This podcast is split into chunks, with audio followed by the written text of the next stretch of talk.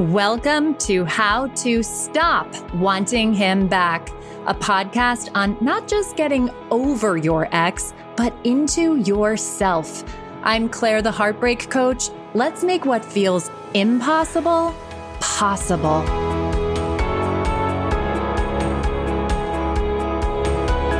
Hi, loves. Welcome to episode nine. Now, what? I am so excited for this episode because I have my first guest. I'm already getting a little emotional because I got introduced to Jen Pastiloff by a mutual friend who told me I absolutely have to read her book on being human. It comes out June 4th. And I thought, okay, yeah, I'd love to read the book first and see if I want to have her on and does it relate to my content. Holy effing shit. It totally relates to my content. Jen's story, I have to tell you guys, the last time I read a memoir that really hit home for me, that I was obsessed with, that I couldn't put it down, was Elizabeth Gilbert's Eat, Pray, Love. So I'm 38. That book came out probably 13 years ago. And I could not put Jen's book down. It was from beginning, middle to end. I did not know if I was going to laugh or if, if, I was going to cry. Not only am I putting my stamp of approval on it, but Glennon Doyle and Cheryl Strayed and Pink are freaking out over this book. Yes, Pink people. So listen to our episode first. And then the first thing you have to do, I'm going to have the link in the show notes. You have to pre order this book because it will be the best summer read. if you are someone like me who loves self help, but sometimes thinks, you know, oh, I really should just have a fun beach read because I should let my brain relax. I still always want something with substance, but not have to think about, oh, a new self help tool. And so yeah. this is the perfect read because it's still so much self help and you will laugh and you will cry and your heart will bleed and your heart will soar. And it is just beautifully written. So thank you so much, Jen, thank for you. being here. Being here in my apartment. We're in Jen's apartment. we're both yogis. We're sitting here cross legged in her apartment. So we're leaning through in my um, very fancy podcast situation. Amongst toddler Cheerios and SpaghettiOs. And- it's the best. It's the best in Santa Monica. We're living the dream. So, Jen and I actually have a ton in common. We were both actresses in our 20s, studied Meisner. She even mentions that she loved being really good at spelling. There were just these little things that you put in the book that which I, I no longer am. well, I'm know, also I'm also new to podcasting, so do I need to lean in more? Yeah, I think we're good. Okay, I think we're good. okay, yeah, yeah, okay. yeah. Just go. go yes, I no longer am good at spelling, but thankfully we walk around with mini computers, aka our phones, and autocorrect. Autocorrect, yeah, is all what it's about. Mm-hmm. And Jen, I relate to being a daddy's girl, and we learn early in this book about the loss of her father at a very young age, eight years old. And your heart will just crack open reading about this. Jen also teaches yoga. We actually got our certification through Yoga Works in 2010, both of us. But no, eight for me. Oh, eight, yeah. really? Oh, sorry, yeah. I messed that up. Um, That's okay. But uh, I was on the East Coast getting mine. She was on the West Coast, and she talks about uh, struggling with an eating disorder for many years and obsessing over everything fat free and everything that she referenced. I just thought, me too, me too, me too, me too.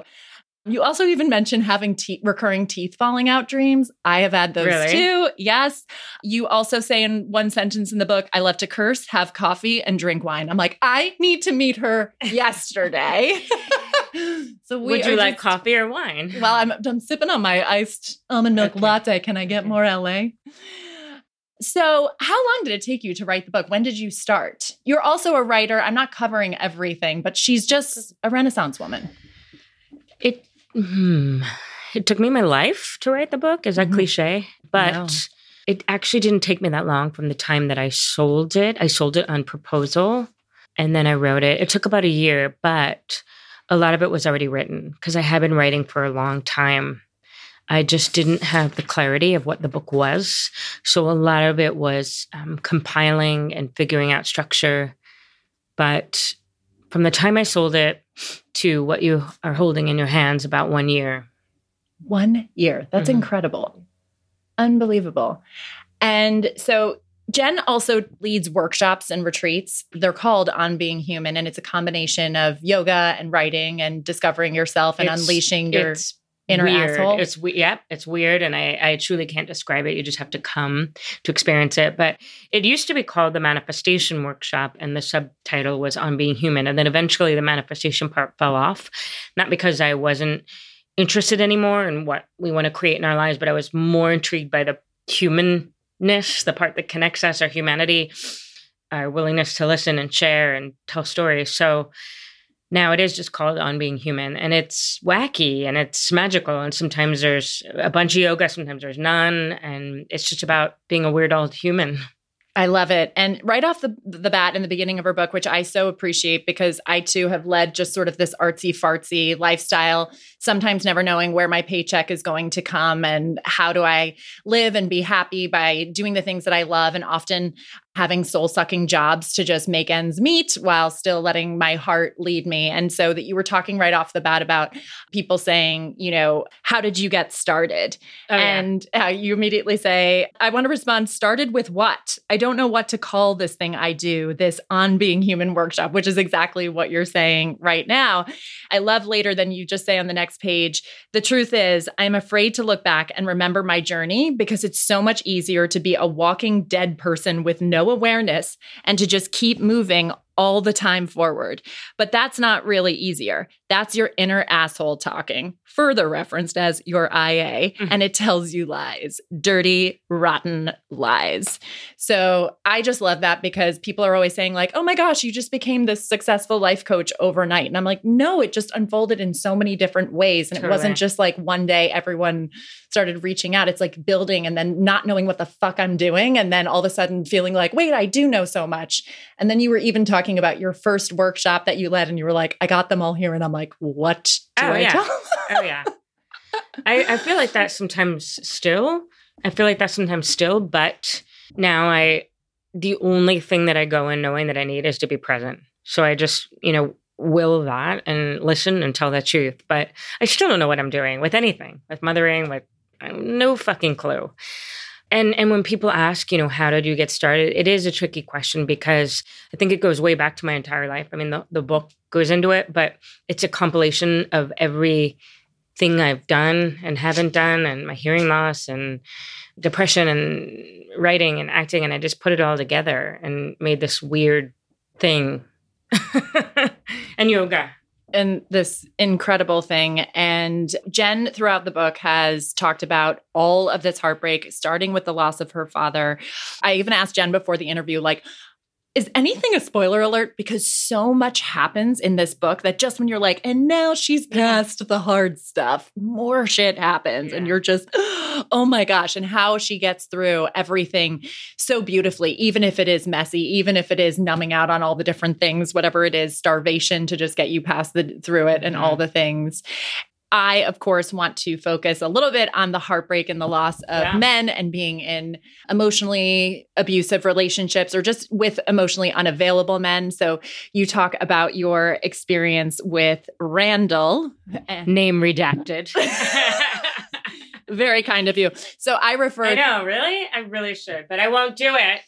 Because we are graceful, classy chicks. I won't do it with mine either. And everybody wants to know who he is. A lot of people know who my rock bottom ex is. So I think that's punishment enough because a lot of people have reached out to me and been like, I know who you're talking Oh, about. yeah. And I'm like, and I've had other women be like, me too. I experienced it with that dick too. Thank you for shining a light on this bullshit. So karma's a bitch. It comes back in whatever which way. I don't need to say his name. And at the end of the day, like he got me to hear, your guy got you to hear. When- I couldn't agree more. I, I couldn't agree more. So there is a gratitude. I yeah, there's a gratitude there. I wouldn't have recognized it in the moment, but now all these years later, 100%. hmm And so you talk about Randall, and I wanted to just dive in a little bit on this particular heartbreak that you experienced. You said, you know, the truth was that I was a girl who didn't love herself enough to leave someone who hurt her again and again. The lie was that it was all I deserved. That makes me emotional. Um, Randall had been one of the most painful and dark experiences of my life. And I, period, couldn't, period, stop, period, fucking him, right? So I couldn't stop fucking him. He made me feel horrible about myself and I couldn't break away. We had dated for two years from the time I was 26 to the time I turned 28. I know the exact ages because he broke up with me on my 28th birthday over AOL instant messenger. oh. Yeah. So weirdly, the sex was really good. That's not weird at all. That makes right. absolute sense. That's why we stay. Right. Well, yeah, that and and the validation that I was uh, garbage, you know, and but he oh man, he had a hold on me like no one ever has in my life. I have gotten obsessed with people before. I have a tendency to um, I have an addictive and sort of obsessive personality, so that's not shocking. But the obsession turned into a whole other level. And he gaslit me, which I didn't know what that was back then. Can you then. just speak on gaslighting? Because I think some people, I've talked about it, but some people still don't really understand. And yes, yes we're going to embrace the sirens coming yes, in. Sirens. We live in Los Angeles. So, gaslighting. So, I talk about it in on being human, but I didn't know that term. I don't really think anyone did until recently. I think with online dating and social media, it's just a situation that is now running rampant because not just men, but women are treating people and pictures like objects these days with swiping on the apps and social media. And people just seem to become objects yeah. and that we dismiss them and forget that people are human. So, what I used to always say was this he used to borrow my car all the time. And I would say he would crash my car and convince me I did it, and I would believe him. That never really happened, but that was my example. This is what I said 15 years ago. When I learned the term gaslighting a few years ago, I was like, bingo, that's exactly what it is. So that's the best way to describe it. That's like- what I mean. He uh, and he always called me crazy, so I started to believe it. And uh, master manipulator, one of the smartest people I've ever met. And so I I didn't trust myself enough. And I also thought I convinced myself that I was in love with him and I couldn't break away. And then on top of it, the sex was good. Although now I don't, yeah. in hindsight, like, what does that mean?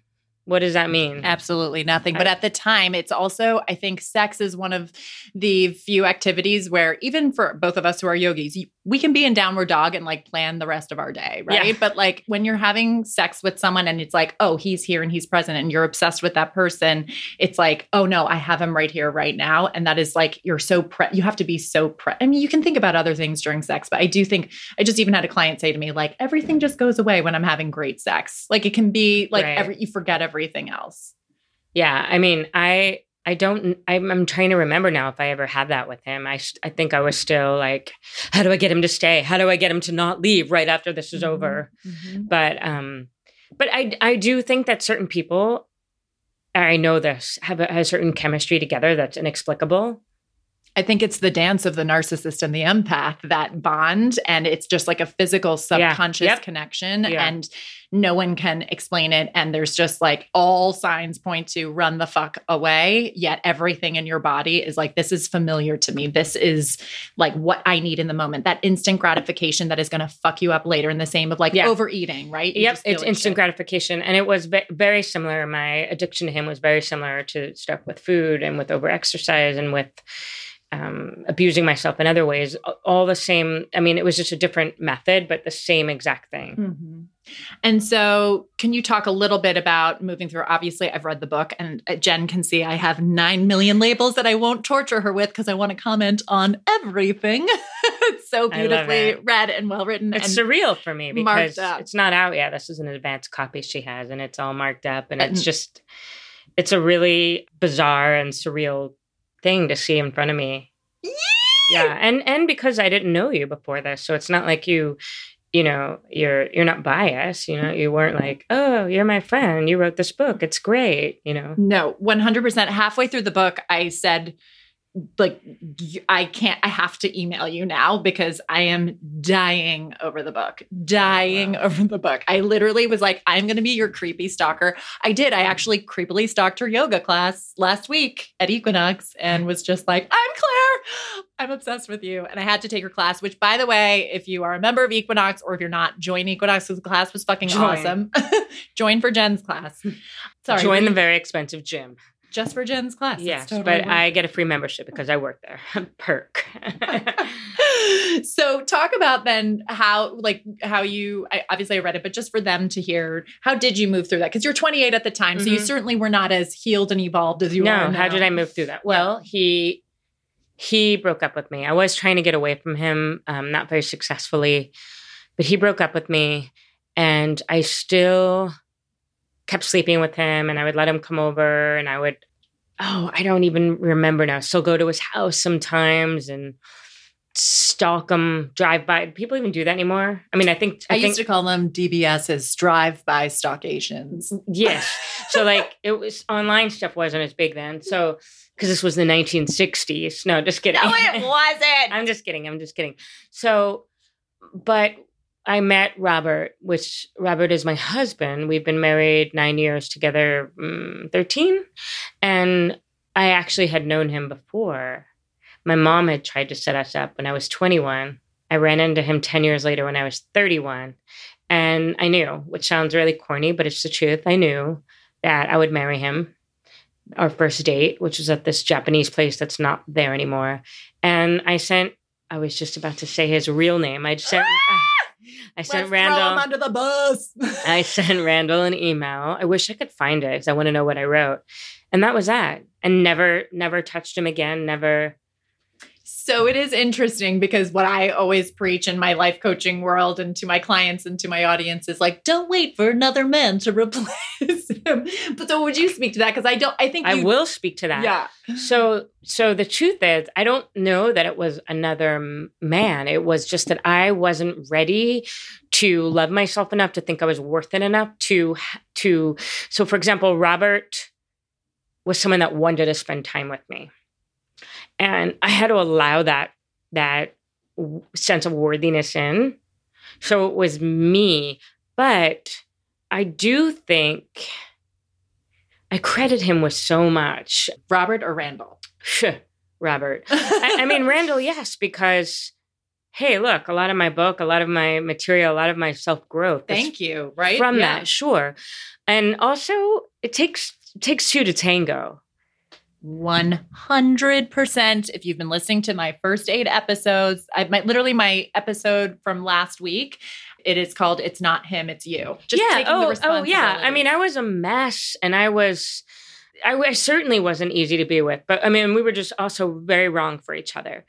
But with Robert, he allowed me, none of my mental space was taking up taken up with obsessing with wanting to check his email, with wondering what's wrong with me. And so Robert really allowed me to soar. There was an innate trust. Yes.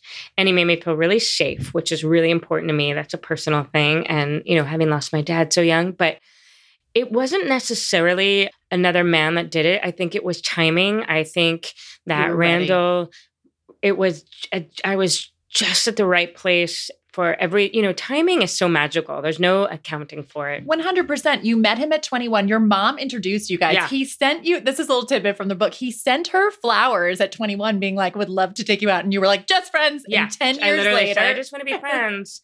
and, but sometimes I do think another human can, uh, can help you see yourself in a better light, whether it's a romantic thing or a friendship or whatever, they can be a mirror for you, even though Robert and I are totally opposite. Well, I think that's a great segue into page 164. Yes. I love how I have it all marked up and cute. It's actually perfect segue into what you write here because to your point, right? Timing is everything, but you had a choice to step up and lean into the discomfort of Robert being available. Yeah. Because I have friends and I know for me when I date men who are like, I just would like to spend quality time with you and go to lunch with you on a Tuesday. I'm like, what? Exactly. right? Like, what's wrong with you? Yeah. And because I red flag.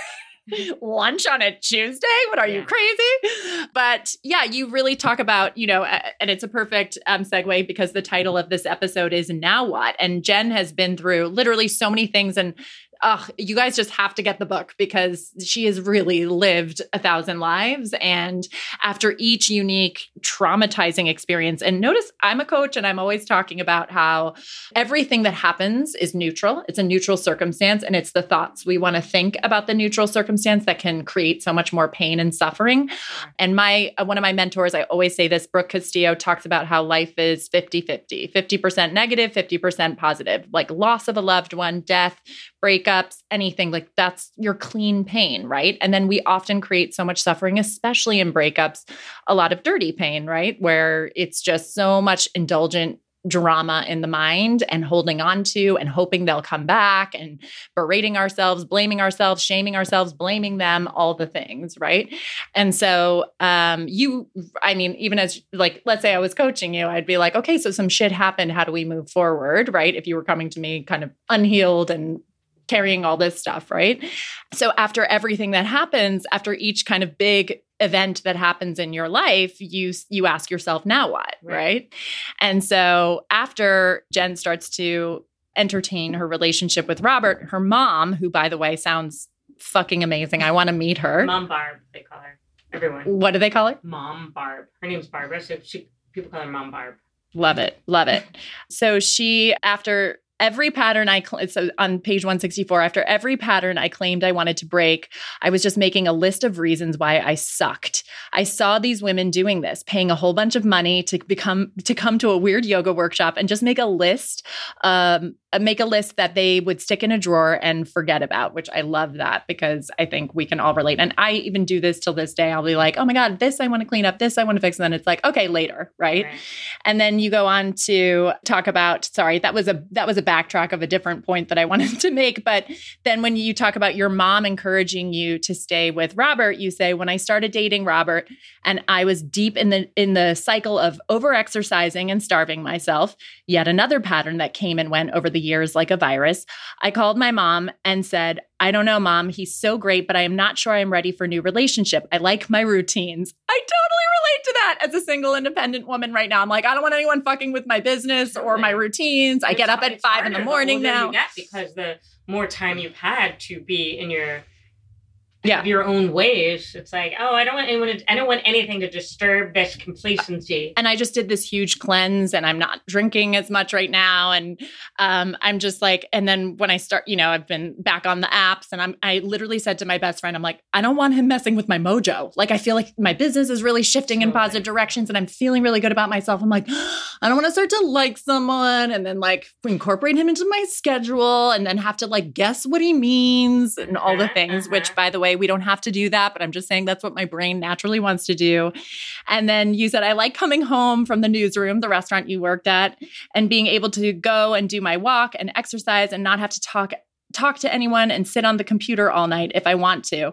If I have a boyfriend, I can just do what if if I have a boyfriend, I can't just do whatever I want. And then your mom says, if you keep doing what Jenny Gen P has always done, you'll keep getting what Jenny Gen P has always gotten. And I love that because in my coaching world, I always preach that your thoughts create your results. And that's exactly what your mom was yeah. saying, right? And so I just love that. So if you want to add to that. I like that you use the expression leaning into the discomfort because that's exactly what it was. And most of my life, I have not listened to my mother, much to my chagrin. and she's usually been right. Yeah, I, I needed a little push because honestly, if she hadn't said that, hilarious that she called me Jenny P. That was like my AOL name and my email and nickname. And but if she hadn't said that, I would have kept on. I mean, first of all, MySpace was like my jam. I'd come home and I would just sit on MySpace all night. I would drink wine and but it, and I lived in you know in this apartment. It was my own apartment and but it's habitual. I'm a very a person of habit and habitual and addictions, and so it was like this. I would have I would have still been sitting here right now on MySpace, probably with no Charlie, which is my son, and, and like I don't know. But my mom, yeah, I think sometimes it's it's when we have our people, whether it's your family or your chosen family, who help you let go your bullshit story and help you not carry it anymore. You know, we need a little nudge or a little push. Yeah. And we don't always listen. But I'm really grateful she said that to me because I thought, okay, uh, okay. And I gave it a little, you know, we went on a date and then another, and then I slowly let him in. But I needed, um, I needed a nudge.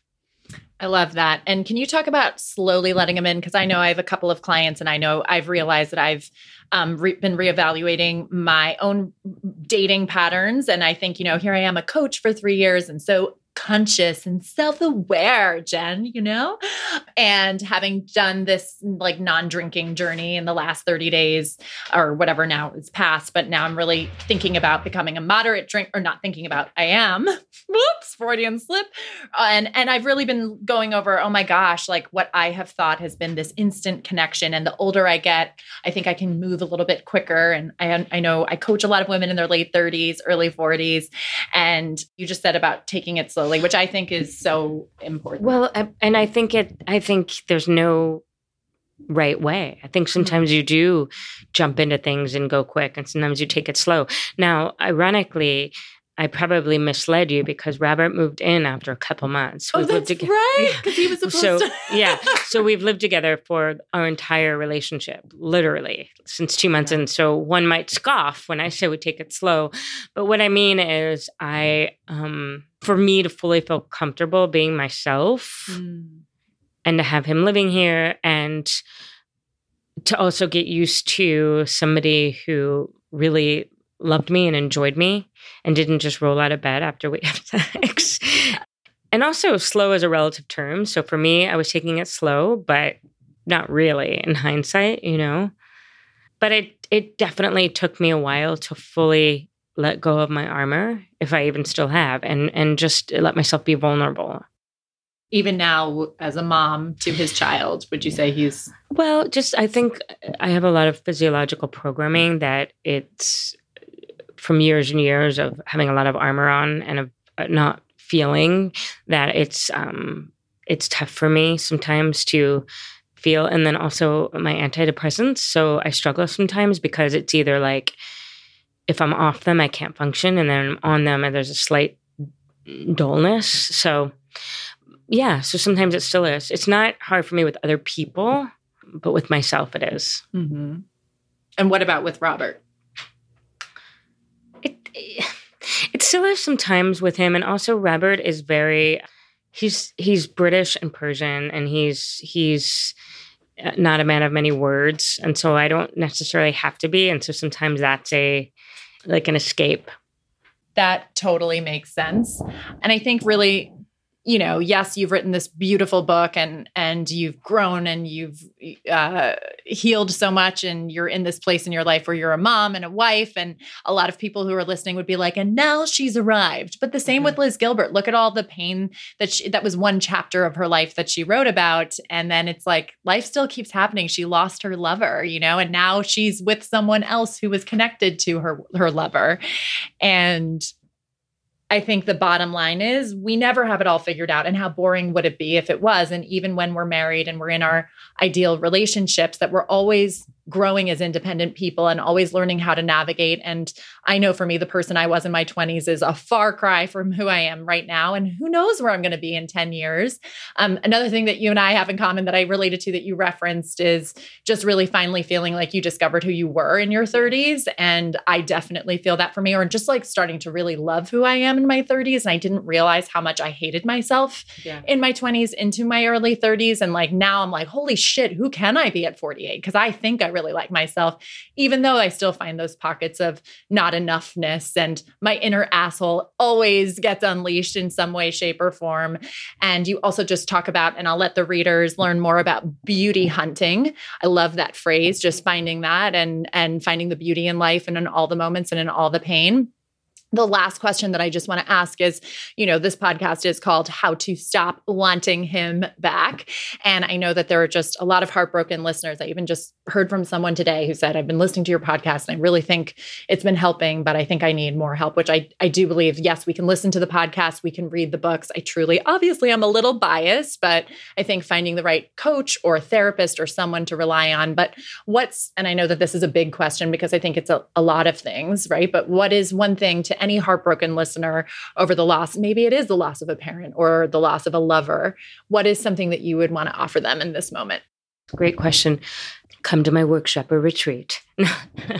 I can't wait to come to one. But joke is, I mean, I actually am not joking, but I, there's a lot of things. You know, the first thing for getting over, uh, for stopping the obsession or stop, stopping wanting Randall back for me, one was geographically, I removed myself, you know, so he was in, in Hollywood, I'm in Santa Monica, but I stopped driving by. And then if you want to metaphorically driving by, you know, meaning stalking online. Thank you for saying that because I was going to add to that if you didn't. Yeah. yeah, driving by in, in air quotes. Also, coming back to the idea of finding your people, people who lovingly hold you accountable and don't let you hold on to your bullshit story that you're not enough. Just got chills. Yes. Also, a lot of times in my workshops, I ask people, what does what would radical self-care or self-compassion look like for you? And they start writing. And, you know, they write things like, I would love myself or, you know, whatever. And then I say, okay, now here's a caveat. I want you to give me something specific that you're going to do by tomorrow night. Oh, so uh, doing a specific act of radical self care, self compassion, that might be taking a bath. That might be having a glass of wine, not having a glass of wine. That might be staying off Instagram for one night, but it's something really specific. So it's getting specific. So for me, a big thing is getting out of like woo woo woo land and getting out of like the ethers and bringing things back into like practical action. Yoga helped me a lot. And I barely do yoga anymore, hilariously, even though I'm a yoga teacher. But or exercise of some sort, but yoga specifically because it helps, I think, be less in your head, you know, less mirrors, yeah, more connected to your heart. Create whatever it is, whether even if it's, you know, cooking, create. And then beauty hunting, which is I picked the number five because it feels tangible. You know, what are the five most beautiful things right now? And that's not to say the five most beautiful things of your life, you know, like my son being born and, you know, that one time in Italy, mm-hmm. but it, mm-hmm. the five most beautiful things of today. And so it really causes you to pay attention and you can't wallow as much you know, I call it wallowing in your own suckery. mm. But um, so beauty hunting. And so, you know, every hour, every two hours, whatever it is, stop and write down or put it on the internet or whatever it may be, the five most beautiful things. And then you become this active beauty hunter and you're just paying attention and you're present, if you want to think of it another way. You're noticing. That was such an amazing answer. And I love everything that you're saying. And so much of what I tell my clients about is we have something called confirmation bias, where the brain can look for what sucks or the brain can look yeah. for what's amazing. And Tony Robbins speaks to this about if you're in a parking lot and you look for the red cars and how many red cars are there. And then someone says, Well, how many blue? It's like, Oh, there were no blue because you weren't looking for the blue. Mm-hmm. And I love how you said, you know, tell what does self-love look like for you? So much and that's so much about what my work is for myself and with my clients because I think that there's such an intellectual concept of that that people intellectually understand but aren't implementing it. And so And they think it has to be this huge thing where it can be something really small like so small make eye contact with someone today you know especially people that are terrified or, or have been emotionally abused or gaslit or are so shy or whatever it may be. Maybe it's, I mean, something so simple. I totally pooping alone. You know, if you have a kid, I'm not kidding right yes, now. Yes. So people think it has to be these like grandiose things. Not at all. But I, I really believe in taking it out of the of the like, la, love myself, and, and that's all great and good. But what does that mean, and what does that look like? You also need the brain not only to shift your thinking, which is what I'm always talking about. Your thoughts have to shift first, but then you have to go take action to teach the brain that not only is this a thought we're going to have, we're going to act from that thought. So don't just take a bath and still feel like life sucks. Take a bath and say to yourself, I'm doing this for me right now. This totally. is my time right now. I'm going to have this glass of wine. And I'm going to enjoy it so much, or I'm not going to, and I'm going to feel my uncomfortable feelings. Feeling your uncomfortable feelings is an act of self love because we're all humans and we're all going to experience it. So, do you want to be a badass and experience them and own them? Or do you want to just keep shoving them down? Because I'm telling you, I mean, Jen, definitely, I think you would agree, right? Yeah. The more you shove them down, the more you numb them out, the more you avoid them, it'll either manifest in disease or in just more drama in your life instead of just leaning into it and being a badass and everything will fall into place. Yeah, or or it won't, right? But I, I think there's no other choice besides, even though I still sometimes battle with that, battle with self medicating or with shoving things down. But um, there's no other choice if you want to really be of the world and in the world, you know, I, I, think uh, you make a great point. Like maybe it won't work out, or maybe you'll still feel pain, or maybe someone will let you down, or maybe you won't get the right, dream job, right. or maybe you still have this illness that you're dealing with. But when you know that you're showing up and doing your best and leaning into it and owning all that is and living your life authentically and doing all you can, I do think there's something to be said of I get to put my head on the pillow at night and I showed up in my life. Yeah. And I didn't fight it or resist it, or I did let myself have a good cry, but I didn't pretend it wasn't there or push it away or right. fight it. Right. And I I one time I made a meme. It said something like, "If you build it, they will come, or they won't. But either way, you built the thing, right?" So exactly, there are no guarantees. It's not like, "Oh yes, I arrived," like you said in the beginning.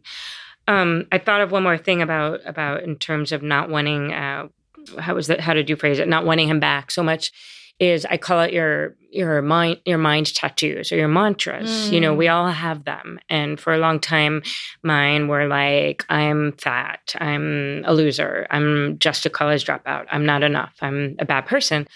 And so rewiring your brain, which is not easy. It takes practice. Exhausting. It's a, yes, and also but but picking phrases or mind tattoos or mantras, whatever you want to call them, that resonate with you. So if you pick something, for me at least, that's too cheesy or woo woo or disconnected, it won't work. But like, I am here, mm. I'm safe, I'm enough, whatever it may be, but something that helps you. And because the, the mind tattoos before, especially with wanting him back is I can't live without him. I can't live without him. I can't live without him. Or the only thing that will make me feel better right. is him coming back. And when that's not coming back, which is my first episode, all I want is for him to come back. It's actually just a thought that you can change, but it takes hard rewiring to do it. But you got to want to heal more than you want to indulge that story. Yeah. I I have a phrase I said um the will to change must outweigh the need to feel safe. Say that again the will to change must outweigh the need to feel safe or stay safe. Ah! I just got chills. Yeah, I, I love I, um, that. I thought about that laying in bed one day, but it's it's absolutely true. And staying safe is tricky because it's something that I crave more than anything in the world. So even if I'm miserable in the safeness, i.e., all the years I waited tables, um, the years I was with Randall, but there was a safety in that. There's the comfort with the discomfort of being in the dysfunction. Right. Yeah, exactly. So the will to change must outweigh the need to stay safe or to feel safe. And it's it's like you know all those the, there's like that quote. This is and then one day she woke up and knew she had a fly or found her wings yes. or you know it's like one day you wake up hopefully and you go oh i i can't do this anymore or you don't but i hope that you do i did but that's not to say i don't have bad days still mm-hmm. right and that's the that's the the human in me in all of us and the truth is that each day you wake up and you make choices and you get to do it again, God willing, right? Each day. And you get to say, now what? Now what? Now what? Thank you so much, Thank Jen. You. you. guys, on being human, I have the uh, link in the show notes on Amazon. You have to get this book. I'm going to be like Oprah with the color purple, and I'm going to buy it a lot of copies and send them to a lot of people who I know this book would resonate with. And a huge reminder that you are not alone. And even like badass powers powerhouses like you walking this earth are still saying it's hard. And that's something that yes i'm a life coach and i'm a heartbreak coach. And i'm like i'm on the other side. I'm still single. So i know there's a possibility i could get my heart broken again in this lifetime by a dude right? And it's just like i keep showing up and keep doing the work. And yes i have my pockets of loneliness. And yeah i can be remember a shitty memory with some ex and i can my brain can want to indulge that. And it's just we're all human, but we're just walking the walk as best we can. So, yes, we've come a long way and we're on the side of a lot of things, but we still feel deeply. We still hurt. We still have, Gabrielle Bernstein talks about having these tiny mad ideas that our brains can easily indulge. And you just keep picking yourself up and you keep going and you keep trying and embracing the next thing. So, I am literally so honored and I just, I know people are going to be like, oh my God, you had Jen Pastiloff on your podcast when this book blows up because it's it's truly going to blow up. I, I never was that person, especially in my mid 20s. I was not on any kind of conscious journey by any means. And I, Oprah was still on the air, and I read Eat, Pray, Love, and I wrote Oprah a letter. There wasn't even like an email at that point, And I wrote her a letter and I said, You need to have this woman on because she had already done like Oprah's book club or whatever. And I had just picked up Eat, Pray, Love in a Barnes and Noble in New York City on the shelf. No one was like, Oh my gosh, I, I, I think I was one of the first readers. I probably wasn't, but it was not when it had blown up. I had picked it up before. It was just I was drawn it to the it probably blew up because of you. Definitely because of me, because I emailed Oprah. By the way, she did, I believe she did two episodes on Eat, Pray, Love, and I was not invited in the audience, but all these like middle aged white ladies were in the audience being like, this book changed my life. If only I had done it. Now I'm going to go to Bali. No, I'm kidding, but, no, but, but I wasn't invited. a lot of people did do that. Uh, they did do that, but I'm just saying I'm not bitter towards Opes that I wasn't invited, but I was really, it really resonated with me when she just grew up in small town Connecticut and I grew up in a small town in Westchester County and like I broke up with someone after 8 years when I was 24 and everyone thought I was going to get married first and oh, um, Elizabeth Gilbert is is my shero. My sister and I now go um WWLD what would, what would Liz do? yeah. yeah. Just she's just um she really and she has a new novel coming out actually the day that my book comes out called City of Girls that I read an advance copy and it's amazing. It's one of the best books I've ever read. And the main character reminds me a lot of her, but she really lives her life in this way. She's human to the humanist, but where it seems like she's going for a life of no regrets. And I love that and really um, full of experience and but also came from a very sheltered small town world where everyone had kind of had the you should check off the boxes experience. And so when she went mm-hmm. against the grain and yeah. left her husband and all the things, and sure. I just relate to that so much because all of my friends from high school and college definitely did the marriage kids country club thing, which by the way, a majority of them are happy.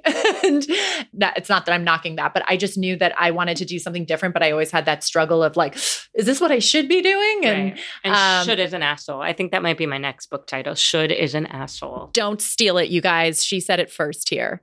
Thank you so much, Jen. You guys ordered this book yesterday and yesterday. Thank you. You can order on Amazon or Barnes & Noble or indiebound.org if you want to order amazingly from a local bookstore. I lead retreats all around, as Claire said, and I have one in May, May 25th to June 1st to France and uh, near Bergerac. So you can find more info at jenniferpastiloff.com. It's by far the best thing that I do these retreats to Italy. I've went in Italy too, uh, the third week of September 2019, but France is coming up. This airs next week, so it um, it'll be in a few weeks. So if you want to come, reach out, and it will. Um, I promise, money back guarantee that it will be the most magical experience with snot flying and deep bonds. And- I love snot flying experiences. I talk so much about crying during meditation and how, and people are like, oh no, you cried. I'm like, guys, if you don't cry, you're losing. I, I wish I could, because I'm medicated, it's hard. But, but you know, so I own the URL, don't be an asshole don't be an asshole.net. I love it. Someone had taken.com. So that's really the only prerequisite is don't be an asshole to come to any of my stuff. I guess I can't come. Yeah, too bad. In fact, actually, a while ago when Pink blurbed my book, she said, "When are you going to do a retreat for dickheads?" I'm in. so I read. I oh, like, I love when Pink says things like that to me. Oh wait, she doesn't know me. She's just she's so cool. Exactly. I mean, she she found me on Instagram. That's how we became friends. But retreat for dickheads. Amazing. Well, I'm definitely looking into these retreats because I would love to do something like that. And especially with you, of all people, leading the way. So, again, a million thanks. I'm so glad. I feel like we are soul sisters and like beyond reading your book that I get to sit in your apartment and have this oh conversation with you. And Paw Patrol stuff. I truly, Play-Doh. we live in LA, but I truly feel like I'm with some like huge celebrity right now. So I'm geeking out. But guys, go get the book. Thank you so much for listening. Please let me know if you have any questions and if you are interested in following Jen and learning more about her, you can follow her at Jen Pastiloff on Instagram. I'm going to leave all this info in the show notes. And so much love. Until next time. Bye. Hey, love. If you're picking up what I'm throwing down and would like to deepen this work with me as your coach, go to clairetheheartbreakcoach.com forward slash work dash with dash me and apply for my six month one on one coaching program, where we'll not only heal your heart, but take your entire life to the next level. I can't wait to read your application.